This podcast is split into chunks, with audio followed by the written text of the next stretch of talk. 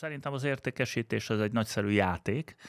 Van, aki ezt véres, kőkemény küzdelemnek éli meg, van, aki meg könnyed, légies mozdulatokkal tudja ugyanezeket a dolgokat végigcsinálni. Értékesítőként akkor tud az ember egy megfelelő, tényleges, ténylegesen jó egyenragú partneri viszonyt kialakítani, hogy ha ő saját magát is megbecsüli. Van egy nagyon alapvető összefüggés vagy szabály az értékesítésben. Legyünk inkább érdeklődőek, mint érdekesek. Mondhatnám azt is, hogy nem a fúróról, hanem a lyukról kell beszélgetnünk, kicsit átvitt értelemben.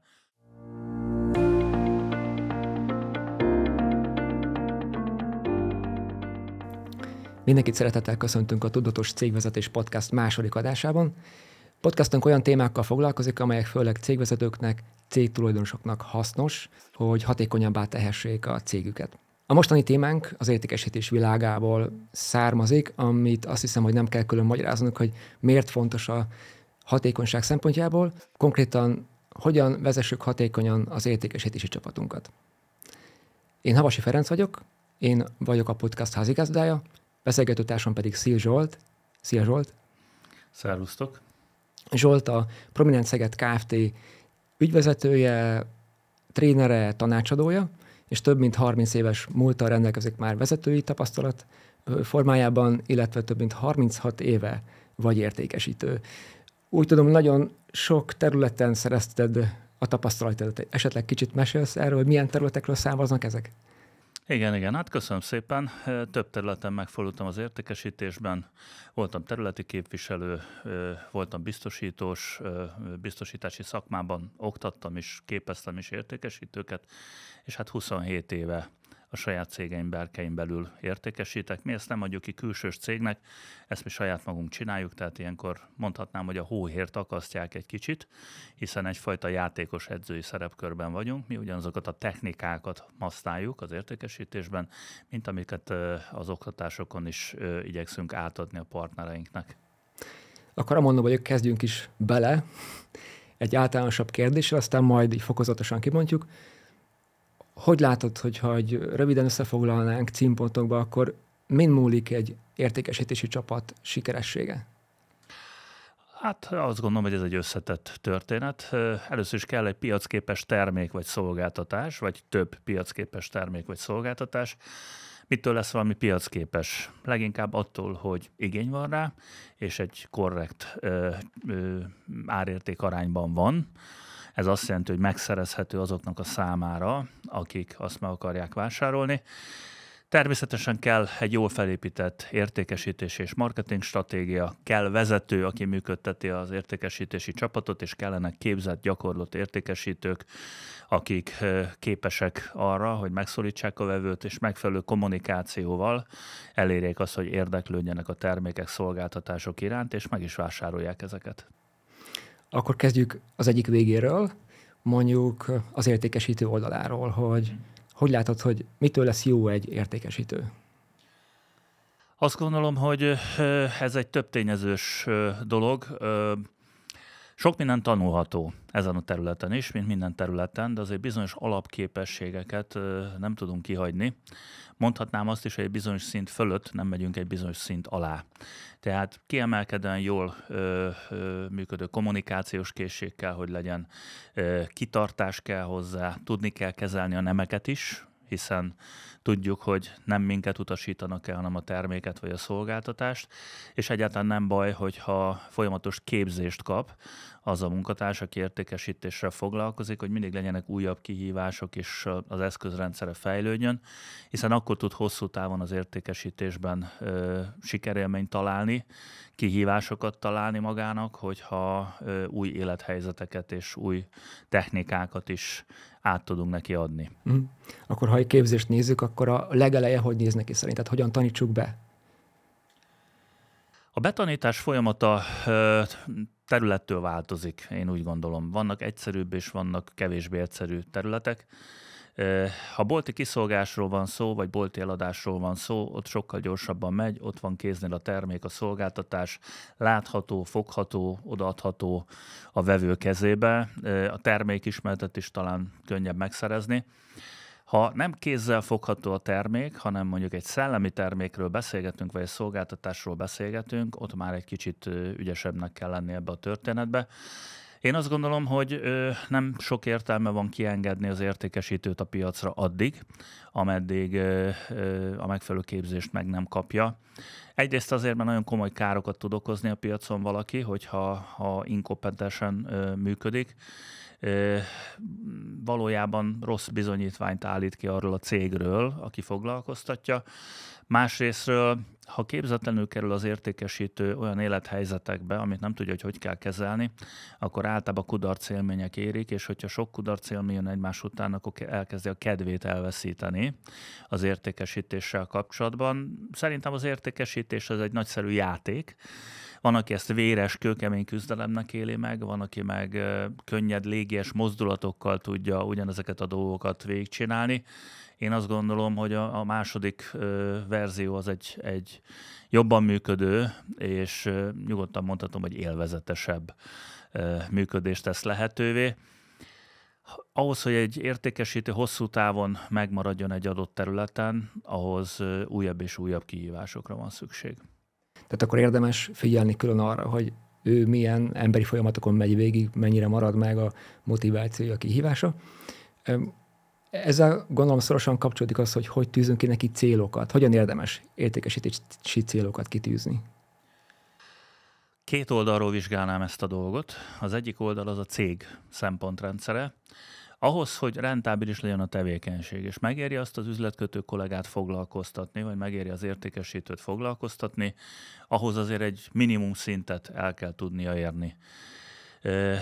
Van egy beszerzési ár, vannak különböző működési költségeink, ezeket le kell, hogy vonjuk a tényleges árbevételből. Ez azt jelenti, hogy egy árrés tartalomnak kell lennie, amiben bele kell, hogy férjen az értékesítőnek a jutaléka is természetesen.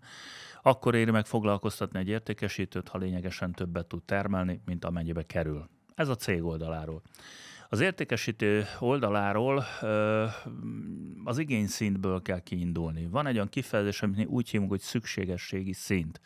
Mindenki annyi pénzt tud keresni, amennyit saját maga szempontjából el tud képzelni, vagy amilyen igényei vannak ezen a területen. Tehát egyetlen értékesítő sem keres több pénzt, mint amit ő elhisz magáról, hogy meg tud keresni, illetve nem keres több pénzt, mint amennyi a tényleges szükségességi szintje. A szükségességi szint az egy elképzelés az ember fejében arról, hogy mi az az összeg, amiből kényelmes, kényelmesen meg tudna élni. Ez ahány ember, annyiféle szint lehet. Természetesen nem mindenkinek ugyanaz a szükségességi szintje. Összességében én azt mondanám, hogy nem szívesen dolgozok olyan értékesítővel, akinek alacsony az értékes, a, a szükségességi szintje, mert az alacsony szükségességi szint hozza magával, hogy nem lehet őt túlzottan hatékonyan ösztönözni, hiszen a kevesebbel is megelégszik. Mondhatnánk azt is, hogy a legtöbb cégnél azokat az értékesítőket szeretik, akik éhesek a sikerre és több pénzt szeretnének keresni. Természetesen nem azon az áron, hogy átverik a vevőket, mert akkor hosszú távon ez a dolog nem fog működni, a jó üzletkötés ismérve, hogy a cégünknek, a vevőnek és az üzletkötőnknek is jól kell járni azzal a együttműködéssel. Ha bármelyik ezek közül nem működik, akkor előbb-utóbb működésképtenné válik a másik kettő is. Aha. Itt akkor már elhangzott néhány hiba, amit el lehet követni így vezetőként az értékesítővel való bánás kapcsán. Hogy látod, hogy milyen ilyen jellemző hibák vannak még, amit akár cégvezetőként, akár az értékesítési csapat vezetőjeként elszokás követni? Az első számú hiba, hogy nem kommunikálunk rendszeresen és megfelelően az értékesítőinkkel. Egyébként ez minden más területre is igaz. Ahhoz, hogy hatékonyan tudjon működni a kapcsolat, és megfelelő legyen az együttműködés, és egy megfelelő vezetői kontrollt, támogatást tudjunk mögé tenni, ahhoz tudnunk kell, hogy mi a valós helyzet. Mi történt ezen a héten, kinél volt, mit beszélt meg, mi maradtak, mi a következő lépés, hány tárgyalásból hány? Tényleges sikeres akciót sikerült bonyolítani, tehát hány üzletkötés történt, ez milyen értékben, mik azok a kihívások, amivel küzd az illető. Ha ebben nem vagyunk képbe, akkor tulajdonképpen elengedtük a gyeplőt, és teljesen önállóan működik az illető. Bizonyos embereknél ez egyébként működik, hiszen öndetermináltak, de az emberek túlnyomó többségének szüksége van arra, hogy beszélgessünk ezekről a dolgokról, szüksége van arra, hogy újabb célokat tűzzünk ki, újabb kihívásokat találjanak, és vezetőként, pláne akkor, hogyha valakinek komolyabb szakmai tapasztalata van, akkor szakmai oldalról is tudunk segítséget nyújtani egy-egy olyan helyzetben, ahol ő elakad, vagy ahol nem találja a megoldást. Ez is egy fontos része a történetnek, pláne akkor, hogyha abba gondolkodunk, hogy nem csak vele foglalkozunk, hanem a többi értékesítő kollégával is, esetleg meetingek is vannak, akkor ott a tapasztalat megosztásnak is elég nagy szerepe van. Uh-huh. Tehát fontos képbe lennünk, hogy hol is tart, mit is tart, mi a háttere. És mi van akkor, ha olyat érzékelünk, ami nem jó, tehát hogy nem, nem hozza a várt ö, eredményeket az értékesítő? Hát ahhoz, hogy ez kiderüljön, ahhoz nagyon fontos, hogy legyen egyfajta mérési és érdekeltségi rendszerünk. Ha tudjuk, hogy mit várunk, és tudjuk, hogy ehhez képest mennyi jött létre, akkor tudunk ténylegesen kézzelfogható dolgokról beszélgetni.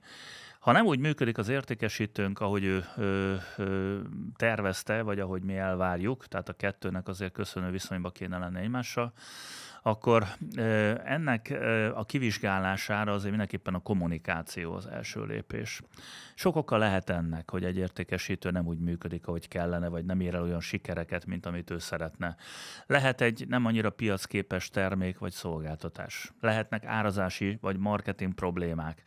Nem megfelelően van meghatározva célcsoport, akiket mi meg akarunk célozni. Ugye a célcsoport az a piacnak egy jól szegmentált, egy jól elkönyvhető része, amely bizonyos tekintetben hasonlóságokat vagy azonosságokat mutat.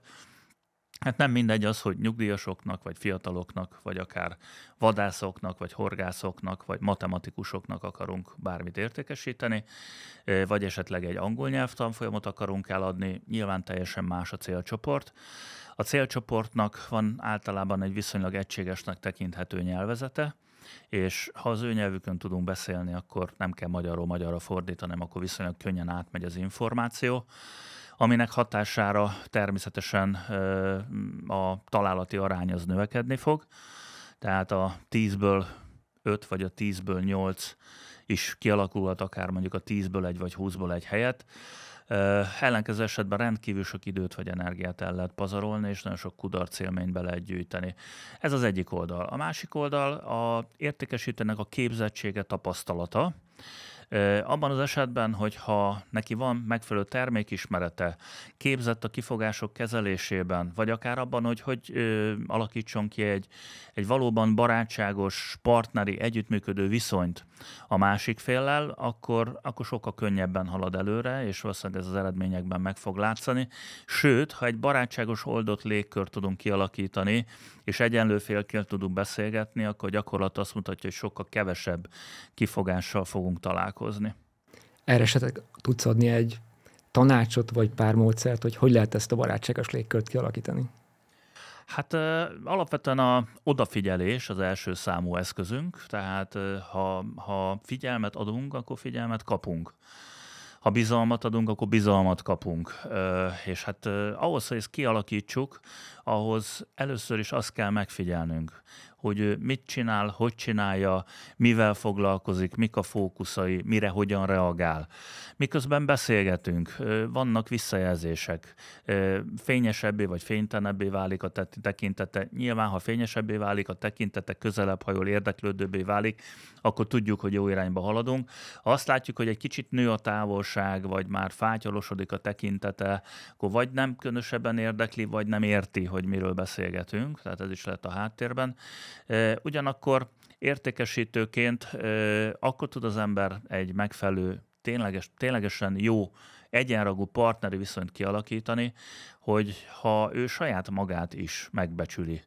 Tehát attól, hogy valaki egy nagy cégnek a vezérigazgatója, kereskedelmi vezetője, HR igazgatója, bármilyen más pozícióban lévő embere, attól még ne essünk hasra. Én ezt szoktam mondani. Egy jó értékesítőnek igenis kell, hogy legyen önbecsülése.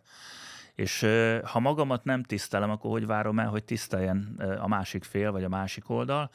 Tehát akkor, amikor beszélgetünk valakivel, akkor mindig az ember beszélget az emberrel pozíciótól függetlenül. És ha az értékesítő jártas és gyakorlott a saját területen, akkor biztos, hogy jobban ért ahhoz a területhez, mint az, akivel beszélget.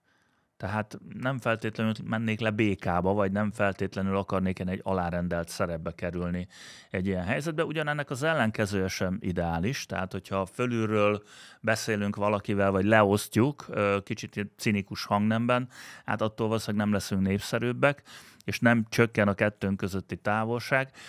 A megfigyelés szerint egyébként az emberek nem szeretik a túl nagy fizikai távolságot. Sokkal jobban szeretnek kicsit közelebb kerülni hoz, egymáshoz, barátságos, kellemes hangnemben beszélni, mint ez a túl nagy távolság és túl hivatalos hangnem, ami azt gondolom, hogy valójában konzerválja ezt a távolságot, és egyre nehezebb lesz abba a helyzetbe kerülni, hogy mi eladjunk neki valamit. Eladni egyébként is alapvetően két érzelmi szinten tudunk, az érdeklődés és a lelkesedés szintjén. Tehát ha alacsonyabb érzelmi szinten van valaki, akkor előbb fel kell hoznunk egy magasabb érzelmi szintre ahhoz, hogy egy döntéshelyzetet tudjunk kiharcolni vagy előállítani a másik oldalon. Ezt hogy tudjuk megtenni? Leginkább kérdésekkel. Ha célzottan jó kérdéseket teszünk fel, mondhatjuk azt is, hogy ha korrektül megcsináljuk az igényfelmérést, akkor rájövünk arra, hogy sok esetben egész más dolgok vannak a háttérben, mint ami első pillantásra látszik.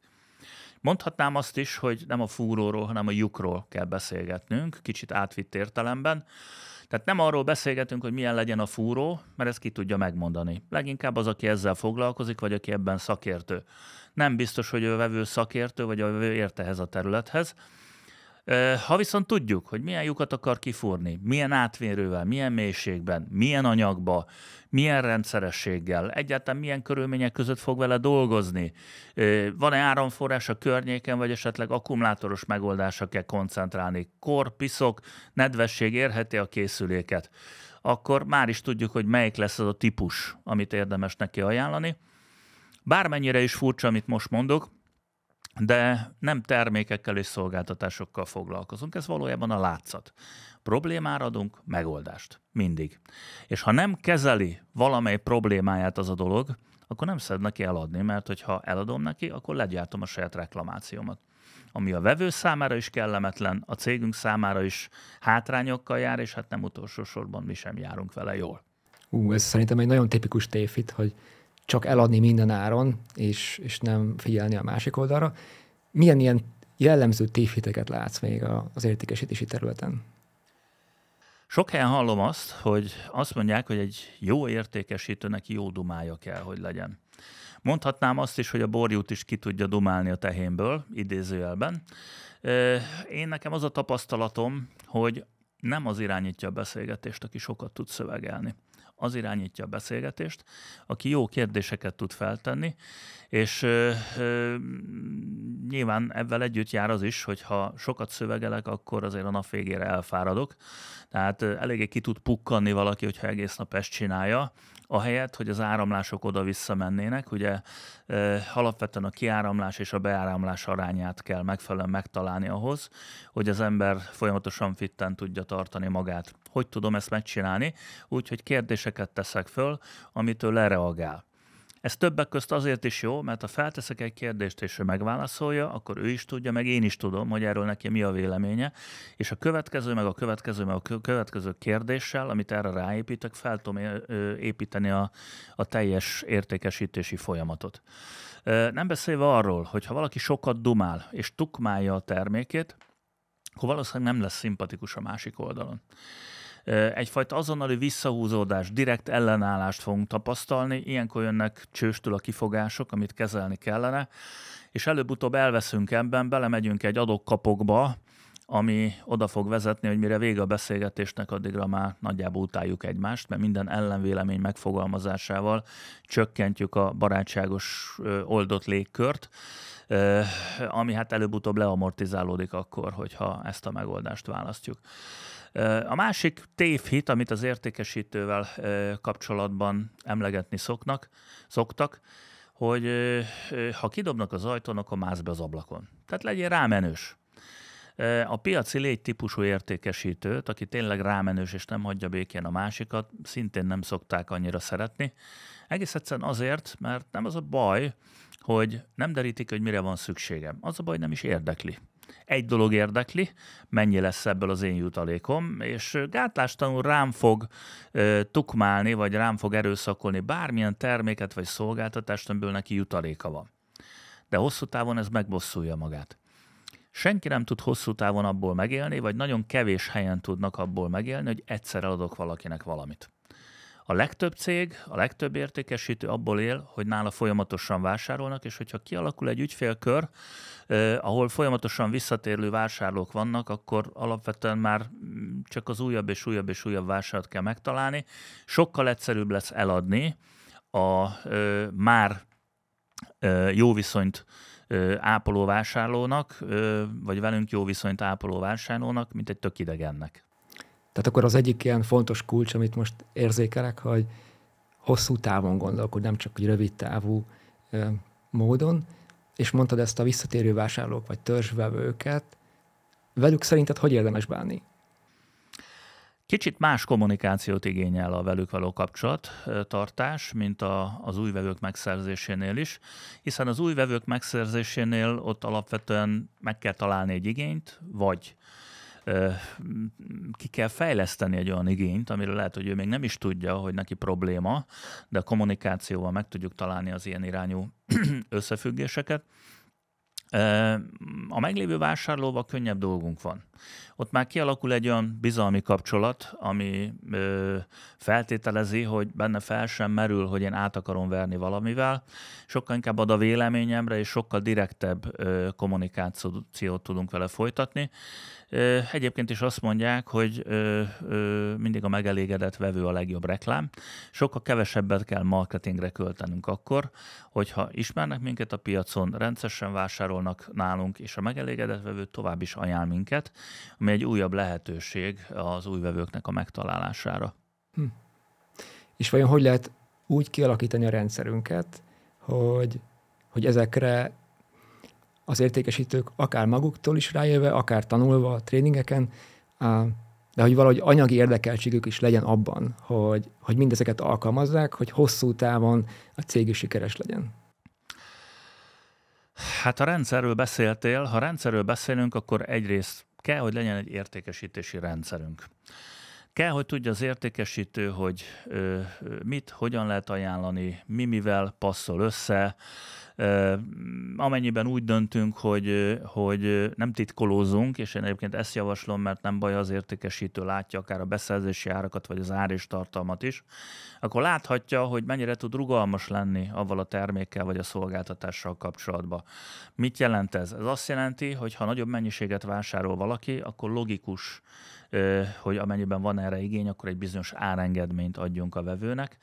Ugyanez nem logikus, amikor valakiből, valamiből egyet vásárol az illető, tehát ilyenkor, amikor valaki azt mondja, hogy hát én majd nagy mennyiségbe fogok vásárolni, és egy jó vevővel leszek, hogyha ez a termék beválik, úgyhogy egy ilyen elbánást vár el, hogy nyilván árengedménybe menjünk bele, akkor én ilyenkor azt szoktam mondani, hogy ezt most listáron tudjuk adni, de természetesen a nagyobb tételbe fog vásárolni, akkor fogunk beszélgetni az árengedményről. Valójában egy értékesítő nem, nem árengedmény értékesítéssel foglalkozik. Nem véletlenül annyi az ár és amennyi az ár és van egy beszerzési ár, vannak egyéb költségeink, van értékesítési utalék, és azon fölül is kell, hogy maradjon a cégnek árrése azon a terméken vagy a szolgáltatáson, amikor engedményt adunk, akkor közvetlenül az árrésből adunk engedményt, mert a egyéb költségeink nem változnak. Ez azt jelenti, hogy lehet, hogy lefelezzük vagy lenegyedeljük az árrésünket azon a terméken vagy szolgáltatáson. Ez egy olyan kifogás, amit meg kell tanulni kezelni. Erre természetesen vannak azért módszereink. Akkor az értékesítő jutalékát is érdemes inkább az árréshez kötni? Abszolút mértékben. Hát, hogyha a saját jutalé, vagy a, a magából a termék, vagy a szolgáltatás árából enged, és árrés alapú az elszámolás, akkor saját árréséből is fog engedni.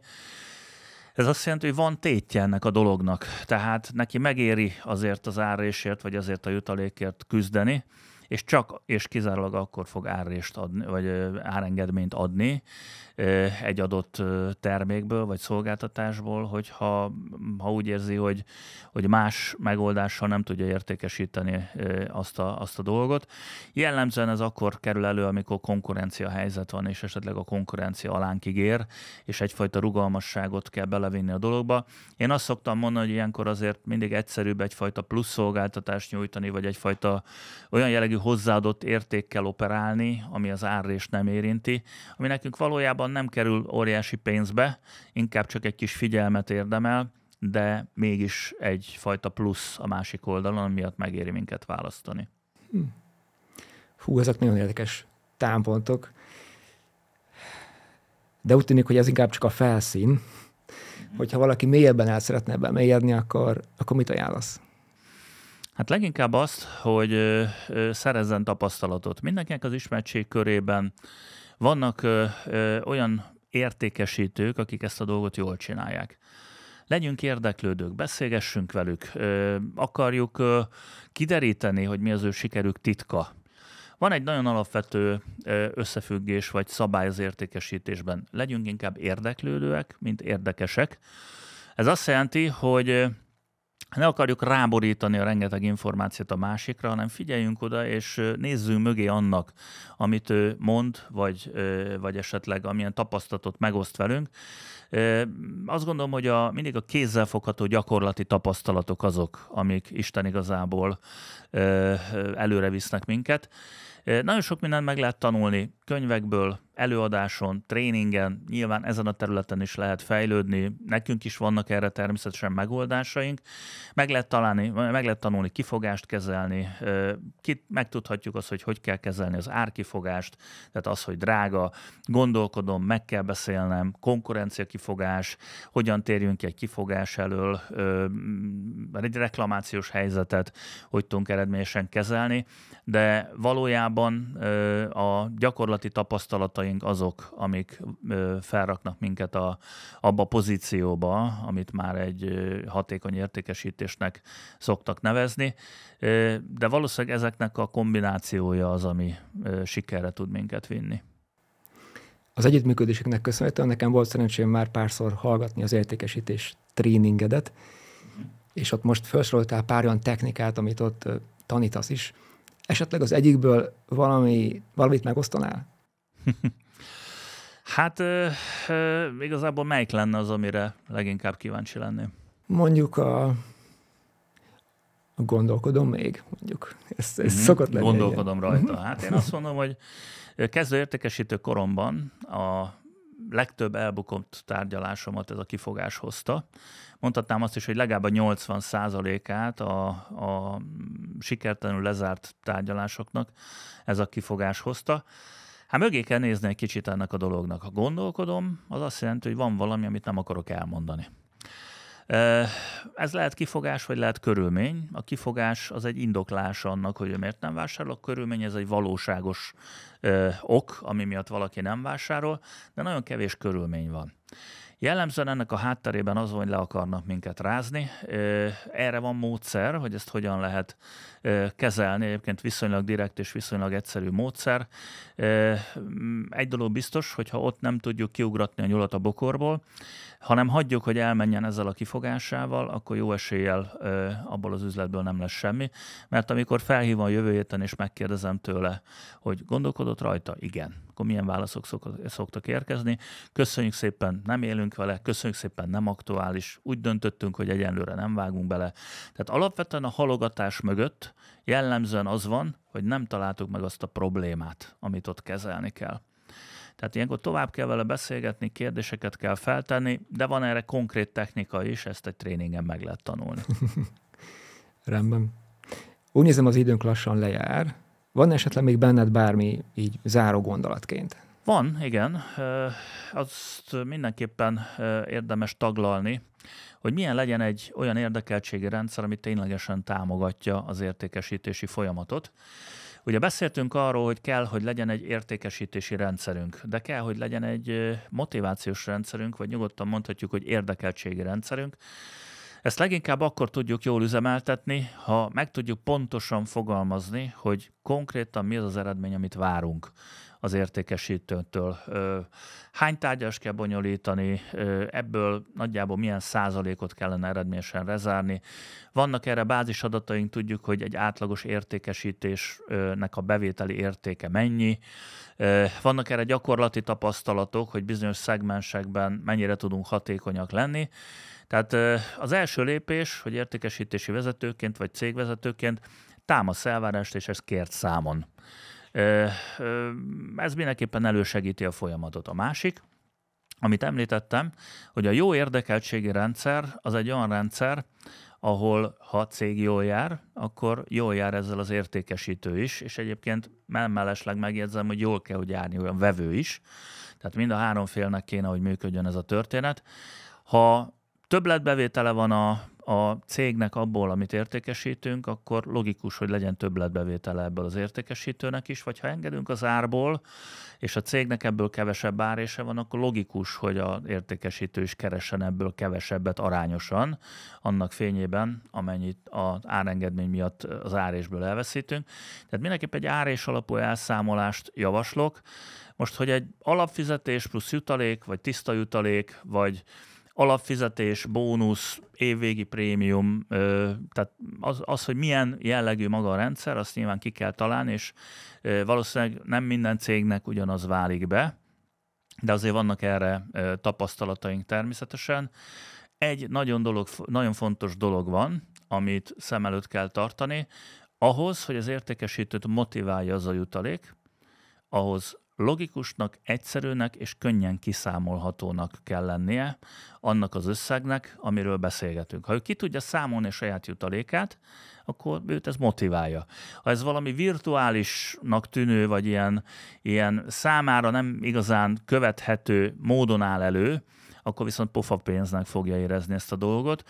Vagy lehet, hogy úgy érzi, hogy Isten igazából a vezetőn múlik, hogy ebből ő most mennyire részesedik, ami természetesen múlhat azon is, hogy szimpatikus vagy nem szimpatikus, nem szimpatikus az illető, ami viszont egyértelműen biztos, hogy a rendszernek kell működnie. Tehát az egyik értékesítőnek a jutaléka ennyi, akkor másiknak is ugyanannyinak kell lenni. Akkor is, ha én adom el, akkor is ugyanannyinak kell lenni. Tehát alapvetően független attól, hogy ki értékesítette azt a terméket vagy a szolgáltatást, az tehát attól függetlenül, hogy kiértékesítette a terméket vagy szolgáltatást, ö, ö, ugyanannak a százaléknak kell lenni az értékesítési jutaléknak, mert ebből akkor nem lesz bérfeszültség. Hú, ez jó összefoglalás volt, meg több olyan témát is felvetettél, amivel szerintem érdemes egy külön podcastot csinálnunk, tehát akár a motiváció kérdése, akár a vezetékkontroll, mindaz, amit, amit most így elővonalaztál. Úgyhogy mit szólsz akkor, ha most a mai alkalmat lezárjuk, és a következőben folytatjuk mondjuk a motivációval. Oké, okay, legyen így. Köszönjük szépen, hogy velünk tartottatok, hogyha tetszett a tartalma, akkor iratkozzatok föl, és ajánljátok az ismerőséteknek. Sziasztok! Sziasztok!